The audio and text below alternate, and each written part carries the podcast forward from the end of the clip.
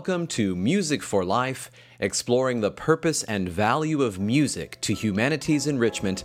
I'm your host, Ryan Malone.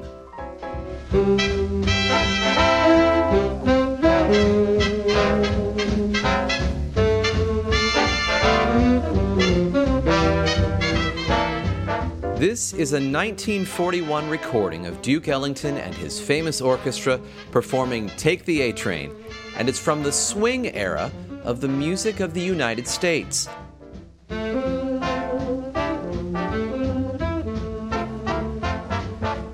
And on today's episode, we are going to explore the 20th century American musical invention known as jazz. We had an episode on this last season, but it was tied to a pre concert talk and back when the show was in a two hour format. So I wanted to reformat and repackage the material to serve as a regular episode and one that fits into the one hour format of this season. In both our Sounds of Scripture and Classroom Corner segments, we will explore improvisation and spontaneity in both the biblical record and in the classroom. So today on Music for Life, the jazz element reprise.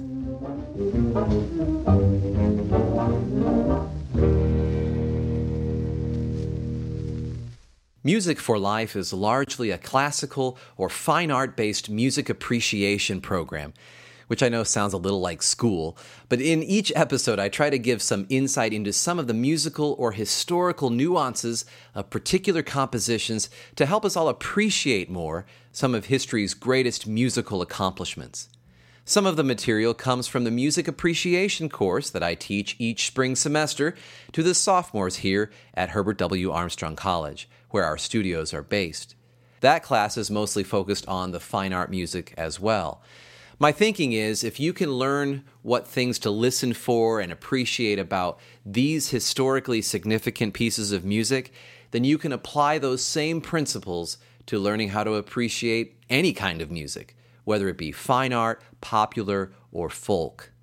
For that class, for that course, nearly every lecture focuses on the sweep of music history from the fine art tradition but then at the end of each semester, while in the heart of discussing the music of the 20th century, I veer off the classical path for one lecture and talk about the popular idiom known as jazz.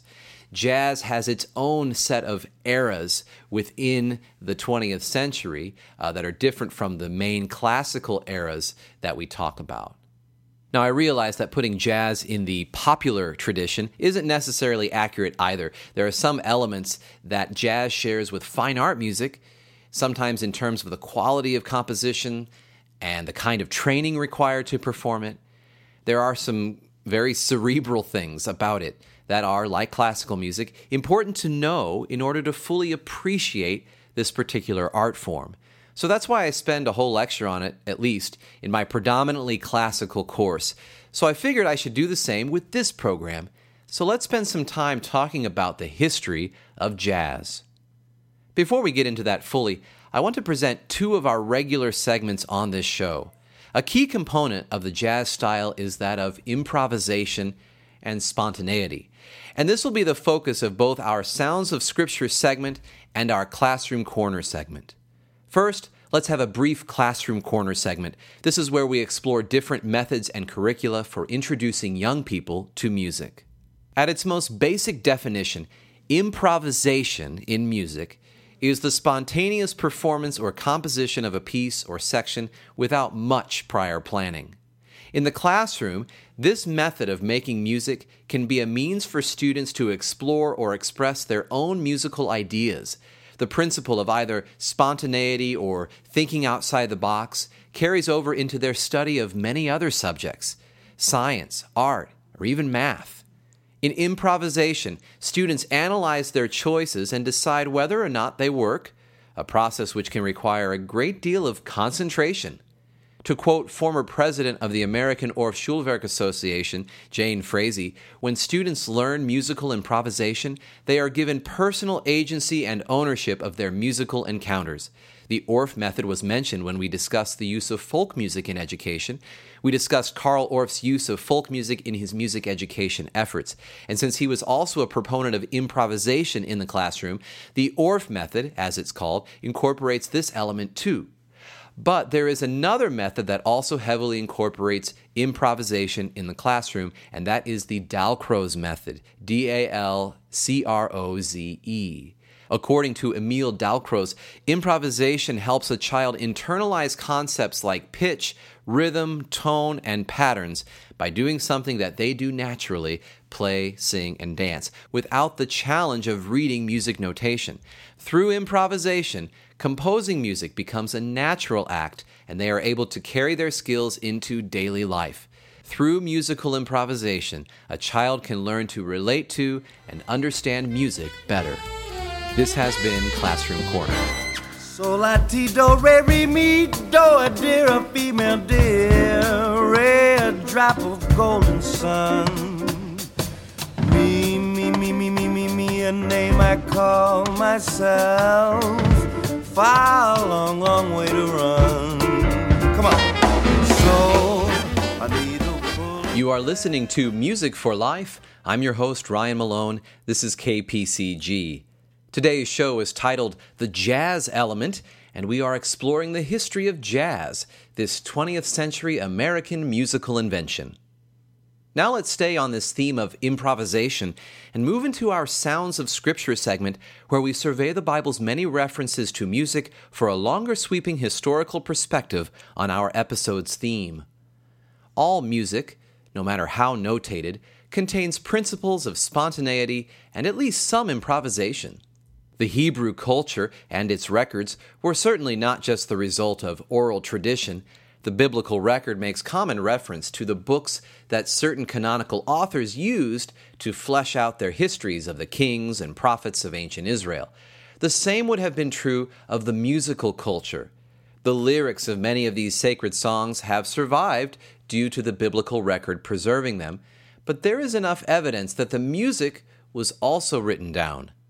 Moses was told to write down a song before he died so that it would be remembered decades into Israel's history. Jeremiah wrote his lamentations on Josiah's death that were performed many decades later in the time of Ezra. But to whatever extent a piece of music is written down, there are certain elements that are left to the spontaneity of the performance. Even if a composer writes out every note, there will be slight differences from performance to performance. If the composer just writes out the melody and the basic chordal structure to go along with it, as in much of jazz, then certainly there would be a lot more improvisation and spontaneity in each performance. The principle of spontaneity in music is endorsed in the Bible. On a slightly related note, the Bible condones new music, singing a new song. David said God put a new song in his mouth. Job said God gave him songs in the night. This isn't necessarily improvisation, but a biblical acknowledgement of inspiration coming externally to the musician. Though the Hebrew culture made use of the written record, certainly the advent of the printing press and ability to make multiple copies of music was centuries away, so the music was likely an exciting combination of both documentation and improvisation. This has been Sounds of Scripture. You are listening to Music for Life. I'm your host, Ryan Malone. This is KPCG. Today's show is titled The Jazz Element, and we are exploring the history of jazz, this 20th century American musical invention. So let's get more into the actual history and development of jazz now. Now, there might be a fair bit of controversy over some of the specifics of the history of jazz, particularly its origins, but there is some general agreement on the overall flow of this history and its particular eras, and I'll try to stick with the most generally accepted history here. First, in the lecture for my music appreciation students, I always like to quote this definition in Webster's of the word jazz. American music developed especially from ragtime and blues and characterized by propulsive syncopated rhythms, polyphonic ensemble playing, varying degrees of improvisation, and often deliberate distortions of pitch and timbre. Also, it means empty talk, humbug, similar but unspecified things, stuff. So it's a very general word, and also the roots of jazz are also varied. We generally talk about an amalgamation of three cultural influences, though, when it comes to the birth of jazz.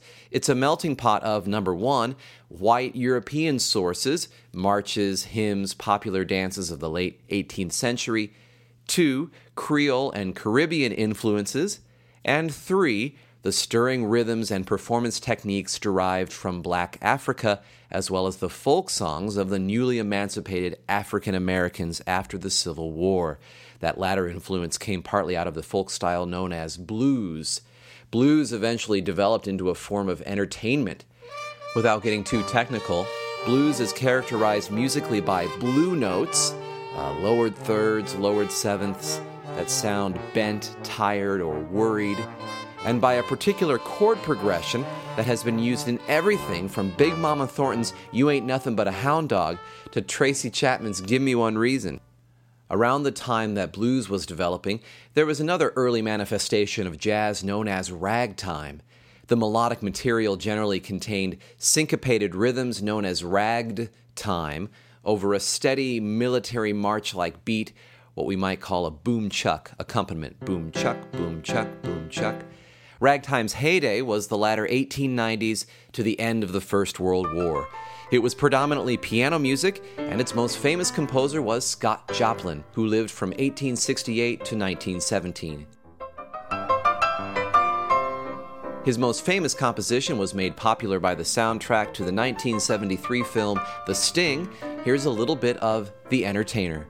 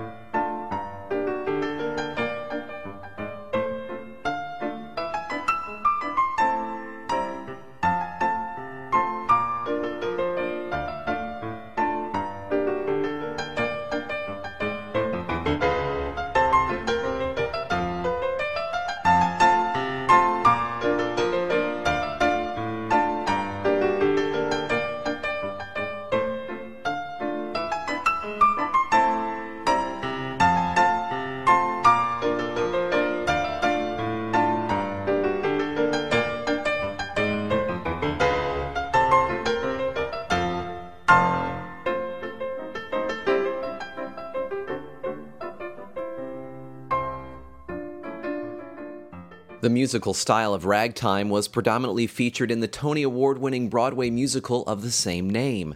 The musical style was the embodiment of and the connecting thread between the story's three major plot lines, which are set in 1906.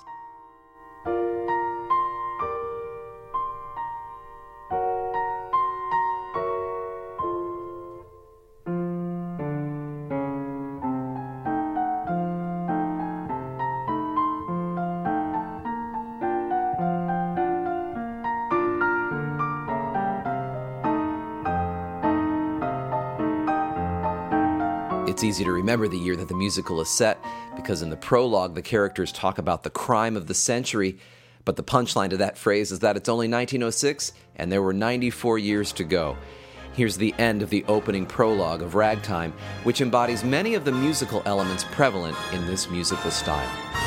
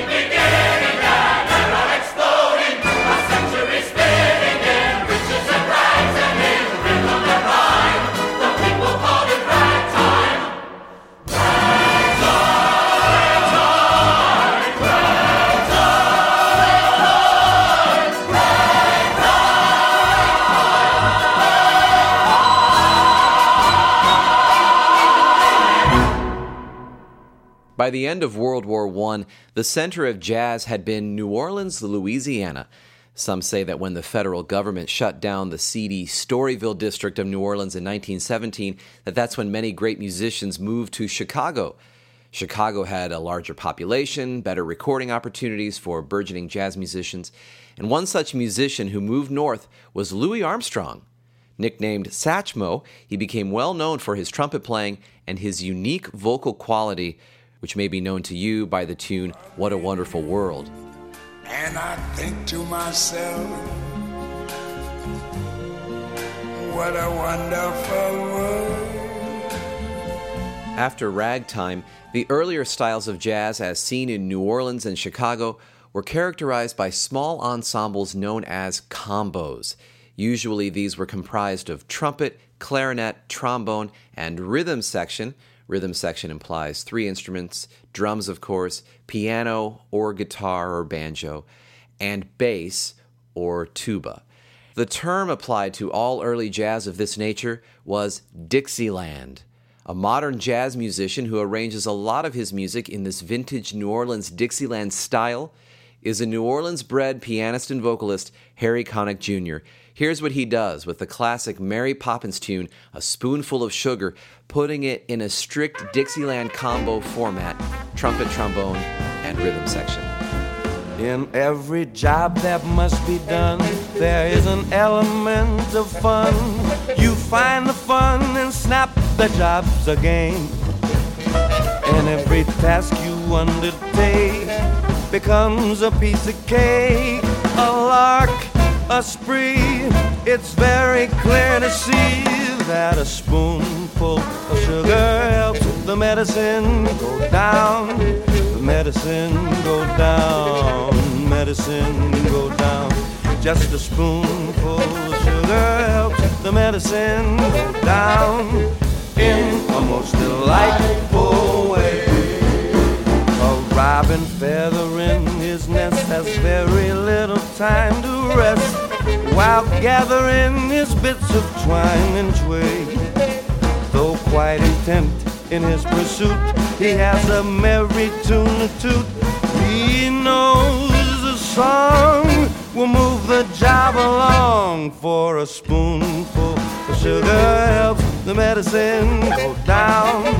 Medicine go down. Medicine go down. Just a spoonful of sugar helps the medicine go down in a most delightful way.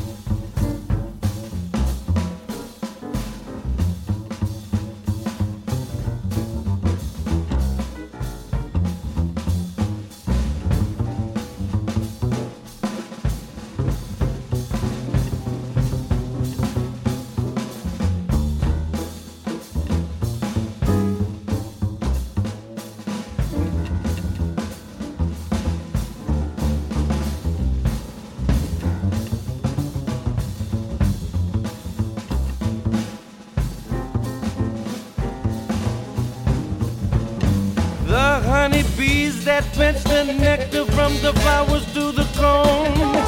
Never tire, ever buzzing to and fro, no.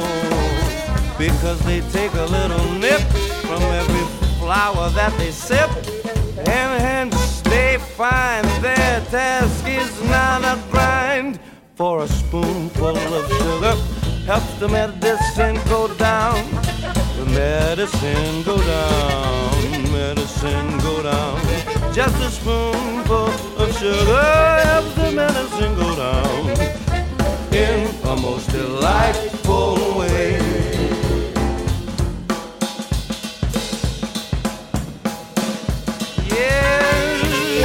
In a most delightful way. You are listening to Music for Life. I'm your host, Ryan Malone. This is KPCG. Today's show is titled The Jazz Element, and we are exploring the history of jazz, this 20th century American musical invention. That was a spoonful of sugar from Harry Connick Jr.'s album Songs I Heard. It was an example of a Dixieland arrangement, an era of early American jazz that had its heyday in the 20s, in New Orleans primarily and secondarily Chicago. It was characterized by these small ensembles we call combos. At this time, the general public largely ignored and even deplored the Dixieland styles of jazz from these cities, dismissing it as too wild, loud, or raucous. But this had a lot to do with the fact that the atmosphere where this kind of music was being played was distasteful to the middle class mainstream American. But some musicians found value in this kind of music and were trying to find ways to package it to the common man, so to speak. One man named Paul Whiteman wrote out jazzy arrangements of popular, even classical pieces to help mainstream this new jazz sound. The musicians in these bands were required to improvise very little, but good arrangers wrote the music to sound improvised, and though it was arguably not real jazz, it did bring jazz more into public favor. This kind of written out jazz was known as sweet jazz. And while the mainstream middle class was accepting this sweet jazz, other musicians were starting to add instruments to their combos, and this all culminated in a style known as the big band era, which had its heyday in the 30s and early 40s. Now, the phrase big band is pretty loose because the bands weren't really, really big in terms of like an orchestral size. It was about 8 to 12 players, which is more than it was in Dixieland days, of course. Over time, the bands would become even bigger, though, and the orchestration more lush and accessible to a wide audience. It came to be known as a combination of a few saxophones, a few trumpets, a couple trombones, piano, tuba, banjo or guitar, and drums. The big band style was also called swing. Sometimes when people refer to the big band era, they say the swing era. Music of the swing era was characterized by swung eighth notes. Hopefully, I can explain this simply. If you know anything about music, you probably know that two eighth notes comprise a quarter note, and the quarter note is usually given the value of one beat. So, two eighth notes divide the beat evenly one and two and three and four and. Swung eighth notes extend the length of the first half of the beat or the first of the two eighth notes one and two and three and four and. So if a cymbal were to divide the beat into two even parts, it would sound like this. But if it were to swing the eighths, it would sound like this.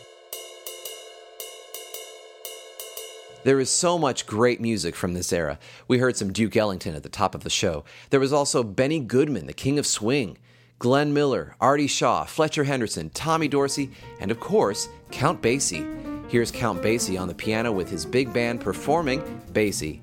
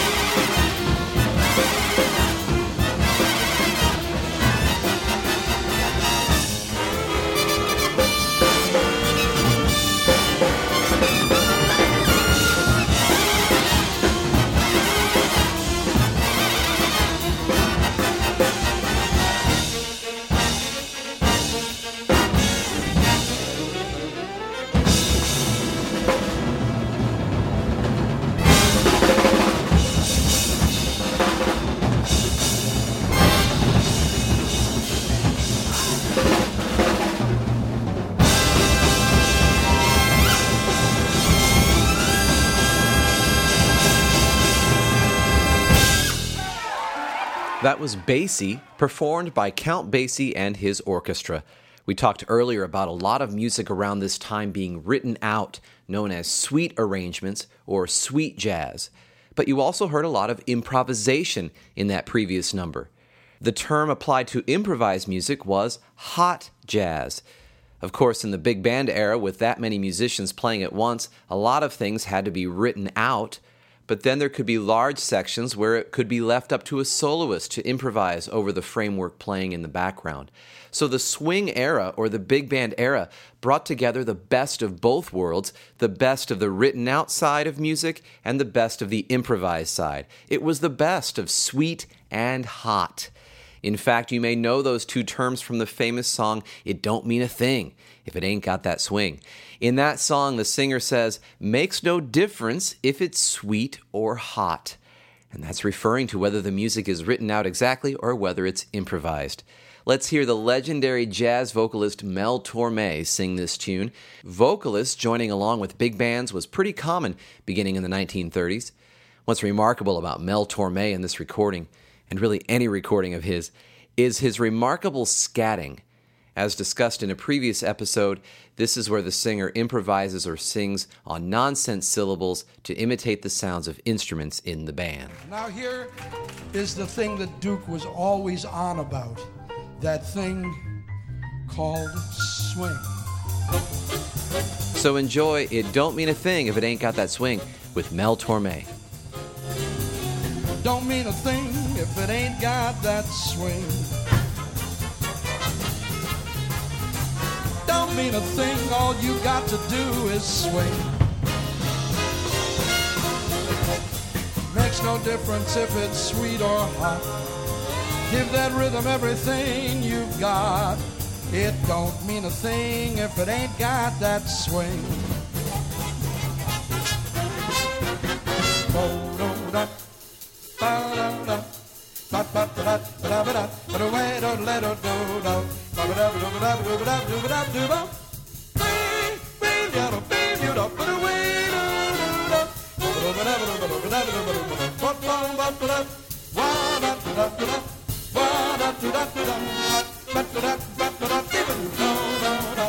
Wee wee doo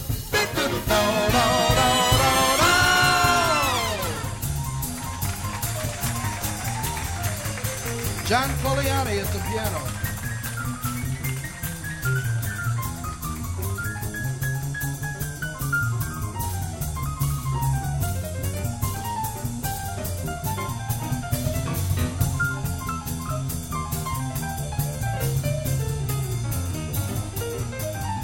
John Leitham on bass. John Leitham.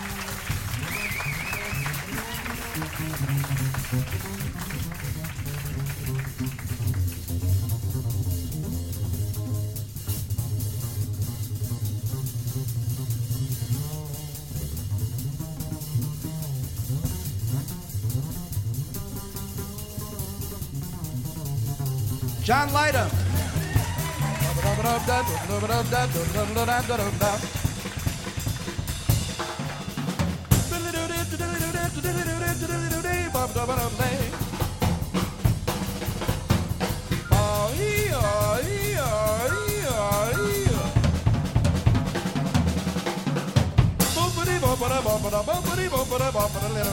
Look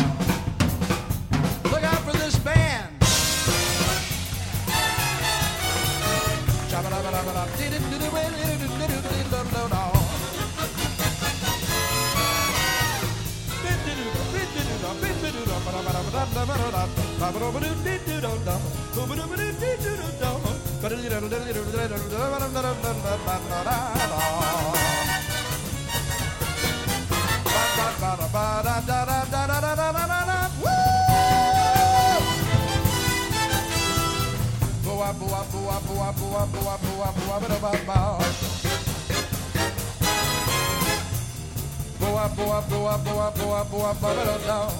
Makes no difference if it's sweet or hot. Give that rhythm everything you got. Don't mean a thing if it ain't got that swing. Shoot da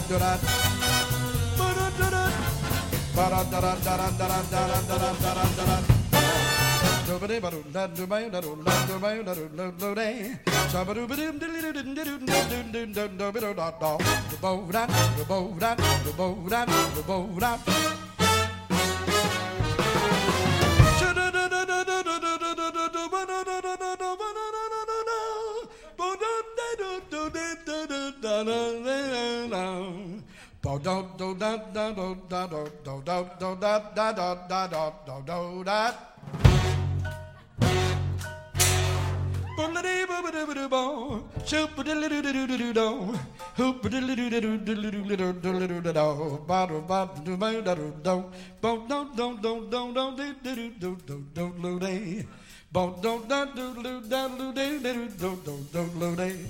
do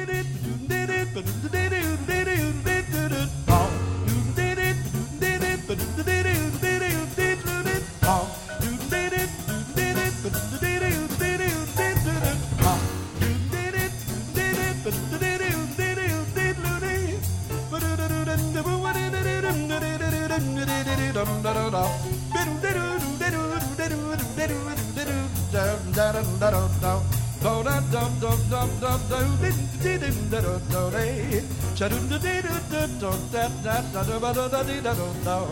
Ba-do-dee-doo, ba-do-dee-doo, ba-do-dee-doo.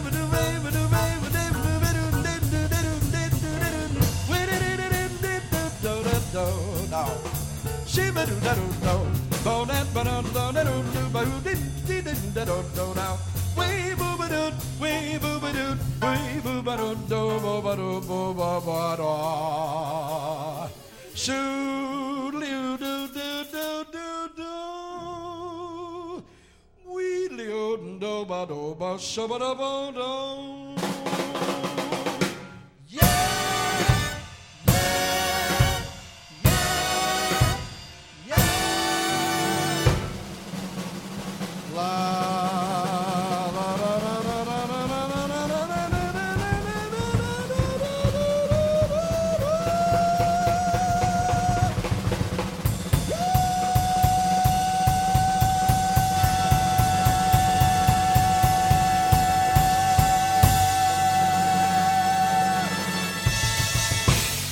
You are listening to Music for Life. I'm your host, Ryan Malone. This is KPCG. Today's show is titled The Jazz Element, and we are exploring the history of this 20th century American musical invention. That was Mel Torme singing his arrangement of It Don't Mean a Thing If It Ain't Got That Swing from the album Live at Michael's Pub. And it was an example of a vocalist working closely with a big band. After the big band or swing era, in the early 1940s and into the 50s came another era in American jazz. It was a reaction against the swing era. Some of the musicians of the day were seeing this music as being homogenized and mainstreamed at the expense of some of the art form. Jazz was losing some of its virtue, they argued, as it was too easily duplicatable or canned in its big band form. So they went back to earlier forms of jazz in the sense of more improvisation, more virtuosity, and smaller combos, maybe a trumpet, saxophone, and a rhythm section. So tight, difficult music virtuosic music emerged, more complex melodies, harmonies, uh, irregular phrase length, irregular rhythms. And as my music history professor would say, their music was essentially saying, try to imitate this.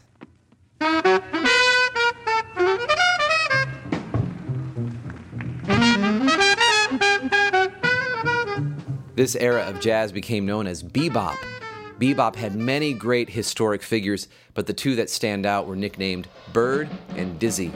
Dizzy referred to an iconic American trumpet player, Dizzy Gillespie, who is iconic because he played his trumpet with unusually large, puffed out cheeks and with his trumpet bell bent upwards into the air. Bird referred to Birdman Charlie Parker, a famous saxophone player of the day. Later on, trumpet player Miles Davis would say that you could sum up the history of jazz in four words Louis Armstrong, Charlie Parker. Here's Charlie Parker and Dizzy Gillespie, or Bird and Dizzy, in one of their most famous collaborations, Salt Peanuts, which are the lyrics applied to the quick, difficult octave jumps in this tune.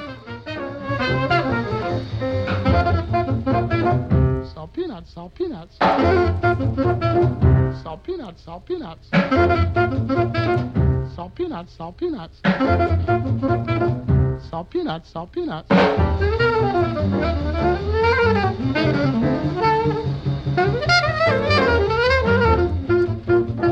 Salt peanuts, salt peanuts. Salt peanuts,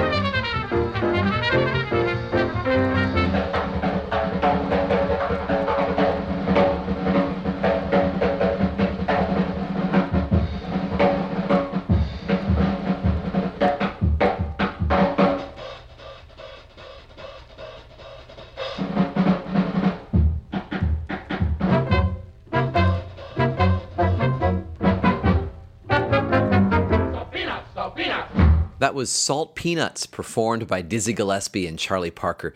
And it was an example from the bebop era of jazz, a highly virtuosic form of jazz that was a reaction against some of the arguably overprocessed music of the swing era. But other musicians started to react against the complexity of bebop.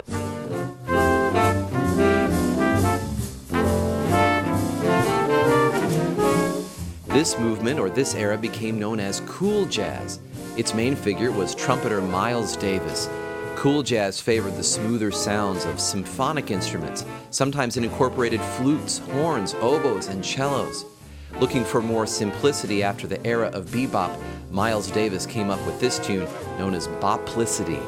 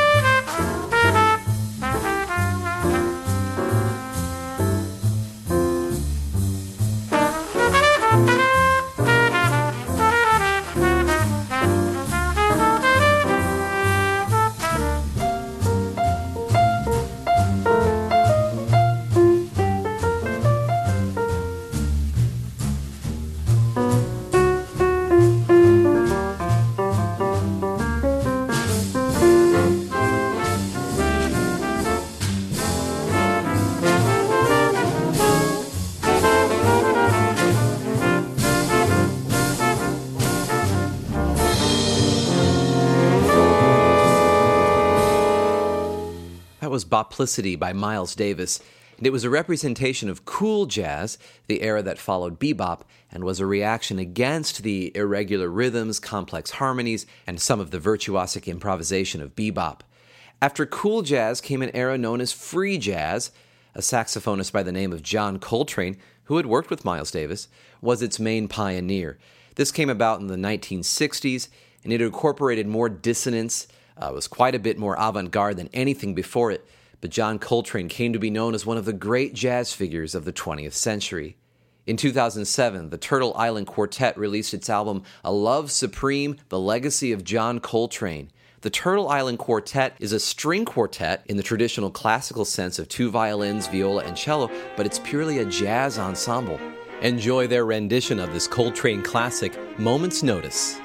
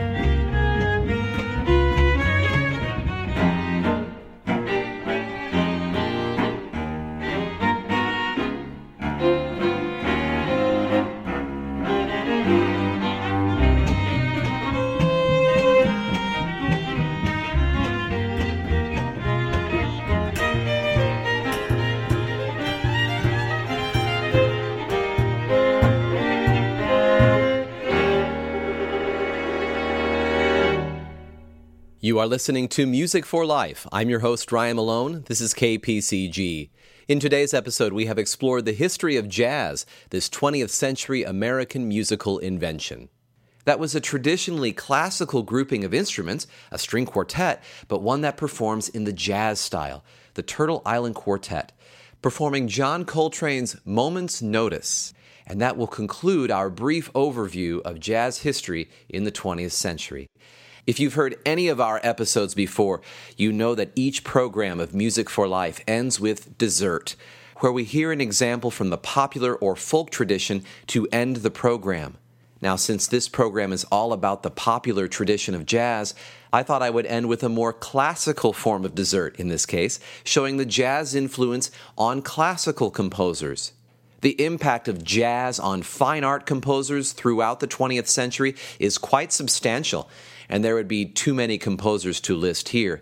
But most notably, composers like George Gershwin, William Grant Still, Aaron Copland, and Igor Stravinsky incorporated jazz elements into their fine art compositions.